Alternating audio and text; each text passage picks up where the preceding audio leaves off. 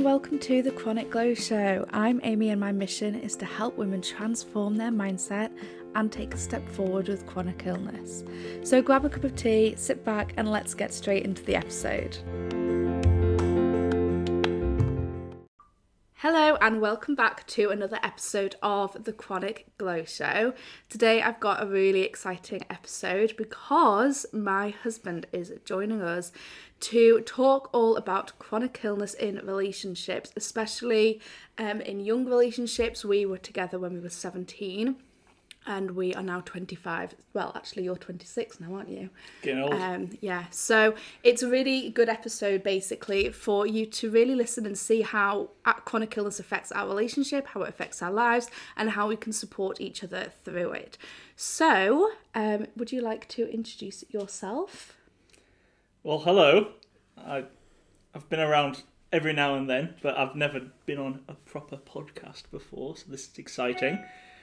Uh, my name's Angus, and I mean, as I'm sure as you already know, me and Amy have been together uh, since we were 17. We got married in September, and uh, I mean, I don't know what else to say. We've been through an awful lot together when it comes to chronic illness from your part and having to deal with the consequences of such.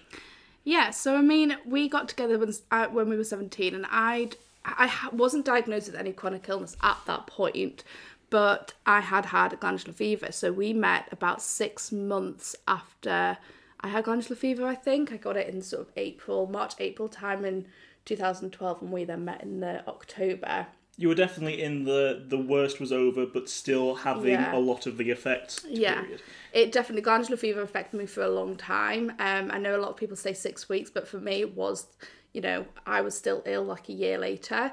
Um, obviously, and then it ended up being ME. So really, Angus has been there right from the beginning, and you've never really known me pre-illness. Heard a lot about it, but I, Um, Yeah. certainly never met you.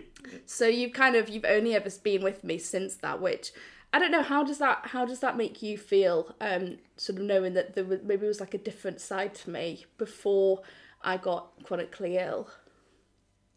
I mean, there's two sides to that. I feel where I do. It is nice to hear about all the things you used to get up to. Uh, of like you have a knackered knee as well, so it's also hearing what you Yeah. were like before you knacked your knee, like where you like horse riding, uh, where you were going out. I see all. I being friends with you on Facebook. I can see photo, photos from before you were diagnosed with glandular fever. But for me, knowing you all I've ever known you is this. So it's not like I have anything to really compare it to. Yeah. And I suppose, I mean, for me, um, obviously this doesn't go for everybody, but for me, it's not been like a straight line of me either getting better or worse. I've had ups, I've had downs, I've had months and months where really it hasn't affected me at all. And then I've had other months where I've been like practically housebound for, for, for the whole summer, for example. Um, so you've really been through that complete up and down journey, haven't you? Um, so obviously, I didn't get diagnosed with ME until um, about a year and a half after we met. So you kind of went through that whole diagnosis with me in a way. Um, do you want to talk about a little bit how that was for you and how you felt sort of having your I mean we were literally 18 at the time how that felt having someone you were so close to going through a diagnosis and how that affected you. I think at the time I didn't really realize what being diagnosed with ME what like everyone's kind of heard of it, but I didn't know the specifics and the ins and outs of it. Uh, so certainly it was like, oh, you've been diagnosed with something and it's really bad, and knowing that it's kind of similar to glandular fever, at least I had a base to be prepared for, in a sense. Uh, but I don't think even I think even like maybe a year after you got diagnosed, I think I was still certainly coming to grips with parts of it, and And I think ME is such a complex condition anyway because there's so many different ways in that it can affect me. well, think about when sometimes you the effects can go from light to very severe, Yeah. but in like a flash. Yeah. So for like when we would be going round, we'd be planning to meet up at mine while we were at university, and then suddenly I'd get a call after work or after university where you were saying that you I was just you really you'd ill. just completely conked out, and then you couldn't do anything to the point where you couldn't even leave the bed sometimes, and then that was where then I would then grab tea on my way from work and come and meet you at your flat. Those were sometimes good days, though. You know, I I could just stay in bed and I'd literally have my dinner brought to me, um, which is it's it's not the worst. You certainly didn't. You, cer- you certainly didn't complain, Well, I think I complained about the symptoms, maybe not about the way you helped me with them. and maybe my choice of food when I brought it. Yeah. um, but in terms of, um, I mean, our age, obviously at 18, gosh, looking back, like, there was a certain level, like a lack of maturity, I, I suppose. And while at the time we probably both thought, like, oh, we're dealing with this so well, like, we're so mature, like, we're acting like adults, you know, we're in this, like, loving, supportive relationship, which we absolutely were. But I feel with that, when you're dealing with something as intense and as um, sort of I don't really know how to describe it, but something quite as intense as chronic illness, it does affect you in ways that you don't necessarily realize. And when you're 18, you know, you were just going off to uni. I think- we had our whole lives ahead of us. As you say, me being off to university, I had a year where I saw you in brief, concentrated periods. Mm. So it's not like I was around to see the effects 100%, which was when you came down to York for university, I really got a shock, I feel, yeah, as to how bad it could be. Because Yeah. when I was down here by myself, I was speaking to you. I think we were having like sometimes phone calls which lasted like four, like three to four hours long, kind of thing. admittedly, a lot of that time I would be asleep. yes, but There, there were quite a few. But we spoke a lot, but I didn't Yeah. see you. And just hearing and texting you, you don't get the gist. Like, you can do that while being Mm. Yeah. affected by the symptoms heavily. Yeah. Oh yeah, like I would and I I would always try and not sort of burden you as well, like not not consciously, but you know, if you were asking me how I would go, I'd definitely underplay it. And at the time I probably didn't realize that I was doing that, but I think again looking back, I definitely sort of underplayed a lot of like it because I didn't want to worry you. I feel like you've always done that to a point. You Well- like soldiering on yeah, I to- am guilty of that. to try and, like, to sometimes where I have to say, Amy, you do need to stop Yeah. and just rest. Yeah. And even though you yourself know that, I feel like sometimes you don't want to acknowledge it and you want to push through it and it's a to Mm. big thing. detriment sometimes. Yeah, and that's a big thing that I push um to like when on social media and stuff I'm always saying like when was the last time you took a break? In fact I did a poll yesterday about um when was the last time you took a break and I think 75% of people voted that they didn't even know. They couldn't remember the last time they had a break. So I know that's that's not just me that struggles with that. And even this week I'm on my half term break, which I was saying to you last week, it's the perfect time for me to step back, watch the TV that I want to watch, read my books, go for a nice walk, and I like I hold my hands up. It's Tuesday, and I've literally not stopped. Like I've just been doing, doing, doing, um, and I and I do recognize that in myself. But I'm also I'm at the point now where I can tune into tune into what I do need, and I know that while I'm still doing, doing, doing, I'm not sort of going out for the walks and I'm not doing the intense exercise and this, that, and the other. Like I'm still managing it. Um, but yeah, stepping back and actually letting go and relaxing is a struggle of mine, and it's something I am consistently working on with the help of you, of course. I try.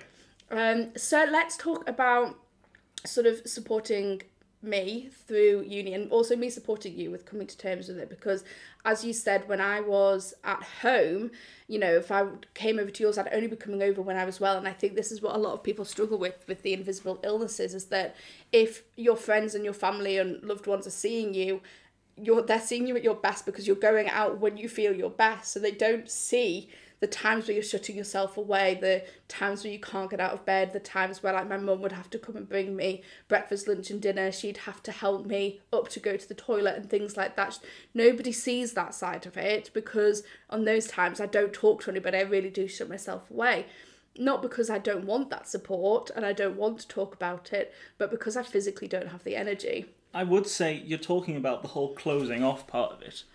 Uh, we, I think, we'll both admit that the whole when you talk about the closing off, we've both been through uh, times where you closed off maybe more than you meant to. Hmm. Sometimes when it comes to it, For, like we when you lived in York, we were trying to see each other like what like three or four times a week, like actually coming and staying Yeah. at someone's at each other's flat. But then at, at points it got to the where you wouldn't want me coming round because you just didn't want you were Yeah. the embarrassed is the wrong word because you weren't embarrassed. It was more just you didn't want to burden me with how bad you were. yeah, I, I, feel. I think I think that there's definitely a sense of burden, a sense of like I didn't want you to feel responsible for having to look after me yeah, and exactly. and also I feel like there's a big part of me, you know, I'm 20, 21, I'm a very young adult, I'm at university and I haven't washed my hair in four days or I haven't been able to have a shower and while now, I mean I'm sitting here literally, I have not brushed my hair, I'm in my pyjama top.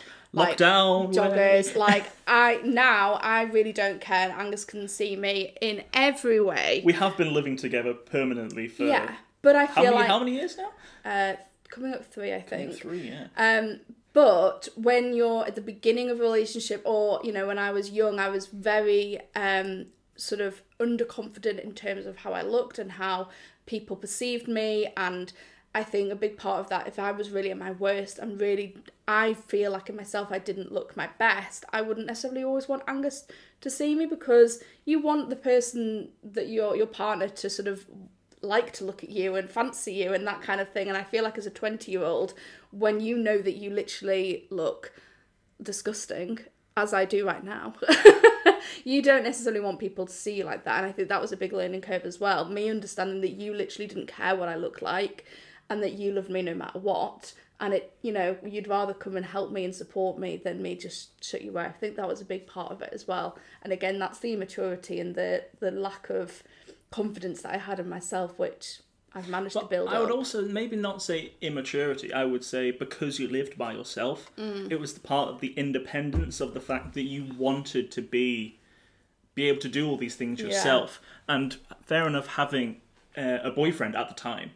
Uh, who was willing to come and help you with all of these things and be there to support you, but you still wanted that independence to be able to do it yourself. Of but then when you yeah. can't do that yourself, it's s- hard to let go and let it's hard to let yeah. go of wanting of that independence itself.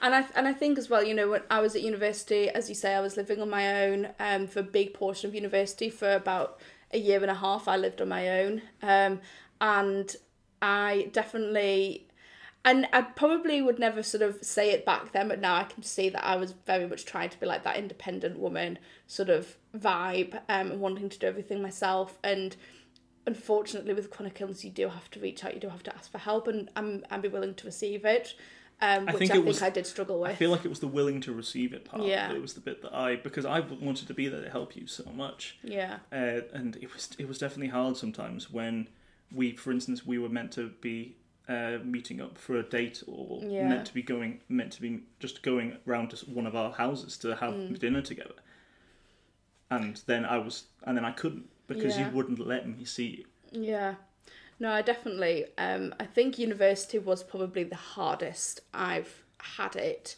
in terms of both chronic illness and just general mental health and well-being I guess Well, you Um, dropped out of university for Well, yeah. I mean, the first the first time I went to university, I lasted all of six grand weeks, um, and that that's because I got diagnosed with ME in the July, and basically convinced myself I wasn't going to get the A level results. I was completely set. I don't know if you remember, but I was like, I'm not even going to worry about going to university because I haven't got the results. Like, I had a panic attack in one exam. I was too ill to revise for the others. Like, it's just not going to happen um, got diagnosed and that kind of like almost confirmed even more that I wasn't going to get the grades because I was like, well, definitely won't be able to get the grades now.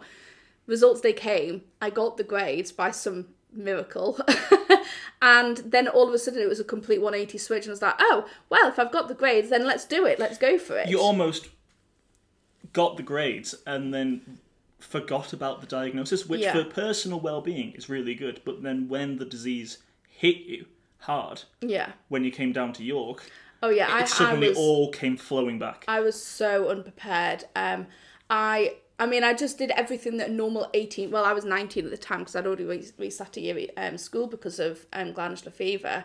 Um, so 19, I was like, I want to be able to fit in. I want to be able to go out with like my housemates. I want to do this. I want to do that.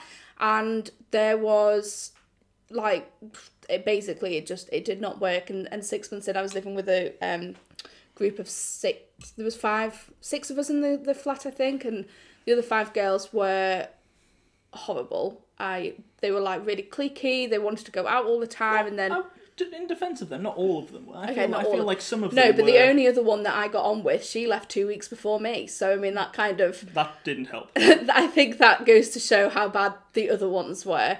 Um, and it turns out, actually, I found out later on that they'd all ended up like splitting off, and some of them had ended up leaving university, and it was just a very like toxic household. Um, but obviously, that was having a massive impact on my health, and I wasn't able to go to all the lectures, and I was basically shutting myself away in this like tiny little pokey bedroom. Um, so I left after six weeks, which at the time I like you you couldn't really understand. My dad really struggled to understand. Um, really, my mum was the only one that was like, "Yeah, I think you're doing this for the right reasons." But I left having zero idea of what I was going to do with Well, that life. was, I mean, from my perspective, that was the toss up of I understood why you needed to leave, but then my personal, uh, I can't think of the word, uh, my personal wants at the time Yeah. was for you to stay in York, to be near me so I could see you as often as I wanted. Yeah, and I think as well. Um, so I left in the October, end of October, and we we had a really rocky patch over the next few months after that. And I I was now looking back like I was quite depressed. I would say I really didn't have a clue. I had no direction. I didn't know what to do. I was living at home, and all my friends were either at uni or like working or doing whatever, and I was stuck with this illness that I didn't know how to handle. Um, and we we really struggled um, at that point, um, didn't we? We we ended up well. You say breaking up. I'm gonna go Rachel and say it, we were on a break. I, I can't be Ross in this situation. No, because you didn't cheat, thank God. But um, but we did sort of take a break over Christmas, um, January time, which I mean lasted all of about two weeks. And that's you know it wasn't really. We did. I we did end up. I did end up coming up and meeting you in the town yeah. nearby where you lived, and just it was hard not to just want to be together again Yeah. when I met you. And I mean, we we did end up back together, obviously. By your birthday, which is the beginning of Feb, we Yeah. were we were back to not like normal, our normal. Um, but that was probably the lowest part, and I think again that came from a big part of you wanting to help, you wanting to be there, you wanting to support me, But and me a just not receiving it. In a way, we've both said that that break was it was completely needed. it was so positive to our Yeah. relationship as a whole in general because i mean you for instance said that you, you really loved me beforehand but when the break started you realized how much you couldn't do without me Yeah, and I think as well a big part. Of, I remember speaking to my mum about this, um, and a big part of which was lovely me was was um me retreating because I was like I don't want to burden Angus for the rest of my life. Like at this point we'd been together for coming up two to three years, I think. i'd say it was close to three at the time Yeah, I think it? it was like two, two and a half years. And um I I was kind of like, you know, at that point we were 19, 20. Yes, okay, we weren't talking about marriage there and then, but it was kind of like if we're not in it for the long haul, like why are we in it i mean of thing. you we were, but you're the person who had your entire life planned Well, out yeah, for you since you were like 16 that's besides the point 14 uh, that's besides the point um but and i was like i don't i don't i don't want angus to feel like he's stuck with me i don't want him to feel like he's stuck with this person who like can't get out of bed three days a week etc so i think a big part of me was pushing you away because i was i didn't believe that you actually genuinely wanted to be with someone who was so ill Well, I could tell you how much of the how much I did want to be with you, and how much I, at least, understood what I could understand. Yeah. Because I don't think I can ever truly understand because I've never been there myself. I've Mm. been there from the outside perspective, absolutely, but I've never actually experienced it myself. Yeah. And the thing is, is um, obviously you could tell me, but I love you. Like it, your illness doesn't matter to me. Like I want to be with you regardless, etc. But if I don't want to hear it or I don't believe it, then that it was getting lost in translation. And I think that's what led to me us ultimately sort of like having taking a break, not breaking up, taking a break. Um, but obviously, and as we say, like that, we both thank our lucky stars that we did do that because I think if we'd tried to keep going, we probably, probably we would have ended up breaking up at some point. I think, and that might not have been salvageable I don't know whether we would have come back from it Well, if think- this had lasted months and months and months. Well, think we're married now, and Well, yeah. however many years after that. Yeah. So I mean, I think for us breaking up, sorry, not breaking up, taking a break was needed for us to both realize exactly what we want, and also it it made me believe everything you've been telling me. You know, it made me believe that you want to be with me despite my illness, and that you accept that part of my life, etc. And that actually you coming back to me was like consolidating the fact that you wanted to be me like wholeheartedly, not just like my personality, whatever, No, I without think the that's illness. One of the things where when fair as as we've said previously, when I was at university and you were still up home with your at your parents, there was that separation Mm. between I would have uh, the relationship with you, bit fair enough long distance, which is a pain in itself, and we're not going to get into like, long No. distance relationships in this. another conversation entirely. Uh, but you, d- I'd missed out on the the hardships, the Mm. nitty gritty, uh, and I feel that you need that as part of Yeah. the relationship. It's not as as they say for a wedding. It's th- through thick and thin. Yeah, You're not there. You can't be there for the good bits if you not also want to be there for the Yeah. bad bits, and that's the thing that you really need to toss up in your mind, I guess, because with chronic illnesses, the bad times are very consistent Mm. and a lot of the time. yeah, Or I say a lot of the time, they can be a lot of the time, but you don't know. It's not like you can plan when you're gonna. no. I mean, really, it's all of the time. Just sometimes are worse than others. I mean, there's not a day that goes by that I don't suffer with at least one symptom. Well, yeah, but you- the, you- the you severity of those, you can't plan Yeah. when it's going to be severe so you don't know you can't say like for instance when there's been like when we went up to edinburgh Mm. to get uh, I, my kilt and you you ended up being essentially hotel bound for the entire time we were there what a joy. you missed meeting uh, Nikolaj Coster-Waldau in a, Well, in I a feel like I was there because I do vaguely remember, but yeah, but I don't actually remember because I wasn't I wasn't interested in Game of Thrones then, and now I'm kicking myself I'm like I had the perfect opportunity, but that is again another conversation for another time. Um, let's talk about actually moving in together. So we've been living in this flat for two and a half years, I think. And I mean, essentially, I'd moved in with you before into your into your house um, earlier than that. so coming up, we stole my flat my Yeah. housemate's room and just Just he- kind of after he you, after he I? moved out quotation marks Um, so about coming up three years, I would say we've lived together now, um, and obviously we got married in September, so coming up six months married. How did you find it going from supporting me but living separately to them living? And we're literally we were we were it was the two of us. We didn't have any family nearby to support. It was like you supporting me, and that was it. How how did you did you find that? I feel like in a way we'd spent so much time around at each other's on nights like as even though I talk we've talked about how you wouldn't let me come round sometimes. There were so many other times where for instance if I was already there or where you genuinely like the times when you genuinely couldn't get out of bed and you needed someone to come round to help you because you could not do anything. Yeah. I feel like yeah, I think um moving in together in some ways helped relieve that pressure of me not wanting to receive help or you um wanting to come support but not being able to or whatever because we were living together. So Well, I was already there. that like there support was, was, no on tap yeah. kind of thing. Um, but I mean, how did you find so you know like just day to day living? Like, was it what you expected? Was it sort of like harder than you expected? How like just day to day living with with my symptoms and flare ups and in a way doctor's it's appointments, I mean.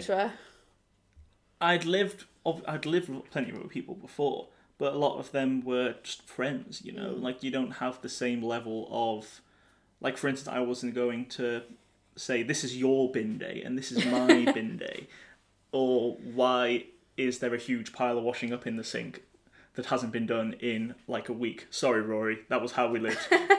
and that was as much my fault as it, as it was yours. uh, Rory was Angus's housemate um, before he moved back to Manchester, and I took his place in the house.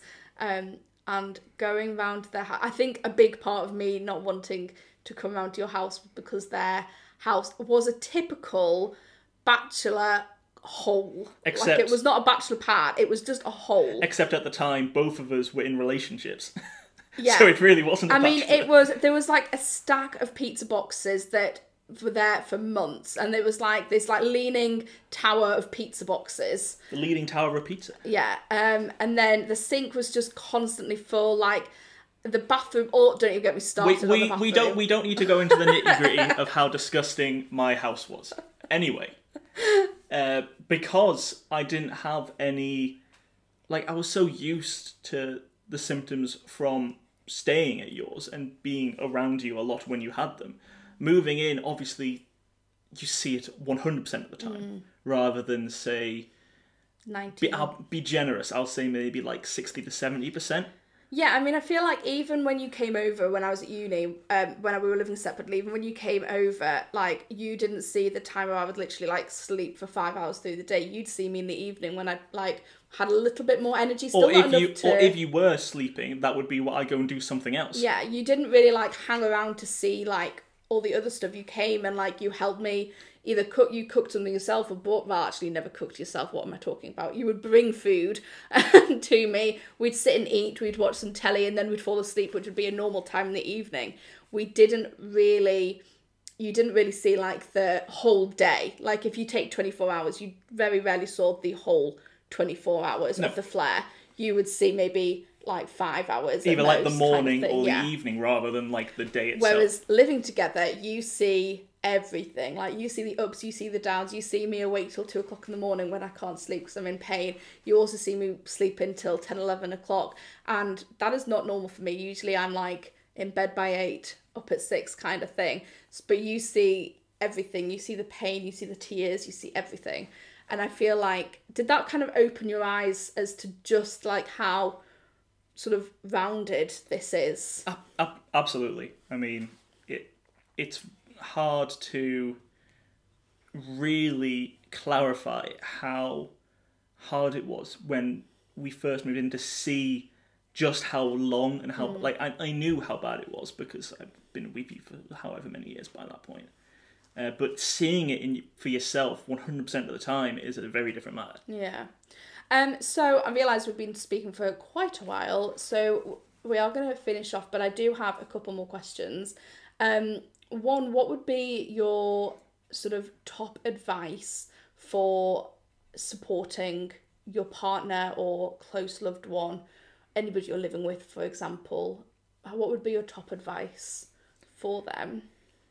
in a weird way, I feel like there isn't really because everyone's going to be different. Like for instance, stuff that I did for you, which really helped, might not be something which might help someone else. Mm. It's just trying to be a blank canvas, so then you can embrace and take hold of the Yeah. things that will help. Yeah. And for instance, almost doing it like from a place of love rather than judgment like really trying to take the sort of not not- not judgment but like emotion out of it I wouldn't even say love in a way because if you were a friend doing it for another friend, fair enough, you have like the friendship love. you there, have but- love for them yeah. Yeah. but i mean like i think it yeah as you say like blank canvas like take any like preconceived ideas out and just take that person like as they are in that moment is that kind of what you mean Yeah. So Yeah. you're you're doing what needs to be done at the moment and for that person specifically, rather than because there was plenty of things where I thought this would help, yeah but then it wasn't what i it needed wasn't what you needed at the time, Yeah. and that's one a really big uh, preconception that was hard to Mm. come around. And the tricky thing is, is sometimes that I don't even know what I need. And like actually, where we are now is sometimes you know what I need more than I know what I need because you know me so well. We've now lived together for so long. You kind of pick up on the cues. You're like, Amy, you you're being snappy. You need to go and do this, like go and have a bath or whatever. And I'm like, actually, you know what? That's that's exactly what I need to do. I mean, essentially, a bath, bed, and a cup of tea is a pretty solid, yeah. uh, pretty Don't solid. forget the hot water bottle and the hot water and chocolate. Chocolate's not unnecessary, but I think it is. Um, and last question. Um, I usually ask um, any guests that come on with chronic illness what their number one or top tip would be for someone who's just been diagnosed. But obviously, how what my question for you is what would be your top tip for somebody whose loved one has just been diagnosed with chronic illness? good question. Uh, oh, quite a few things to be fair. Okay, well, just Uh, pick one or two. I'll, I'll let you have two. as I said before, I think the blank canvas part where there there is no right or wrong way to think about it because it's not a nice thing and it does dramatically change your lives like for instance i think when uh, you go back to like what we said before where you like planning your life and this completely turned it up on your head Yeah. uh, and that's not necessarily a bad thing because you adapt it but it's just change and change is always hard and Yeah. I and I feel like with someone being diagnosed not just with chronic illness but with anything is With something anything, where yeah. it's going to have change but that change might lead to positives down the line Yeah. Definitely. so like for instance when we went on our break did you expect us to get back together and then be married in a couple of years time Oh yeah, well, I always knew that would be the case. I think as well. I'm just going to add to that from this person who was diagnosed. I think um, your partner doing their own research is is really testament to how much they care. And I think because I know that you did your research. Sometimes why are you looking at me like that? when you say research, I I did look up things, but I feel like I I feel like most of what I've learned with you has been from just trial and error. A lot Well, of yeah. the time. I mean, what I was going to say is doing the research, but also respecting the fact that every person's different. So, because my um, dad could do the research, like he could go online, he could Google ME, like anybody can do that. But it actually taking me at face value and be like, okay, what does Amy need? What's she going through? I think um, is a really good tip for anybody who's struggling to maybe understand what their partner or loved one is going through. Um, Well, you know, that's- doing the research and being open to learning about it, but also listening to that person and Well, that's advice. Good advice for any any Yeah. any scenario, not mean, just yeah. for chronic illness. You're taking the person as they are, as a person, as that individual. rather than what like Google says that person should be because they've I'm, got I'm X, not. Y, Z. I'm not labeling you as Yeah. someone with ME. I'm labeling you as Amy. Yeah, and I happen to have ME. Yes, exactly. Amazing. Well, thank you so much for coming and joining me. I know um, a lot of people will be looking forward to listening to this. So I, I wish I'd had a choice. yeah, he didn't have a choice. Um, so yeah, I hope you enjoyed this episode. If you did, please come and say hello on Instagram. Let me know what your biggest takeaway was, um, and sort of how you're getting on if you're in a relationship or looking to get into a relationship. Um, you know, let me let me know whether this was helpful or not. Um, and we'll leave it there. I hope you have a lovely day, and I'll see you in the next episode. Lovely to speak to you all. You would ruin the ending, wouldn't you?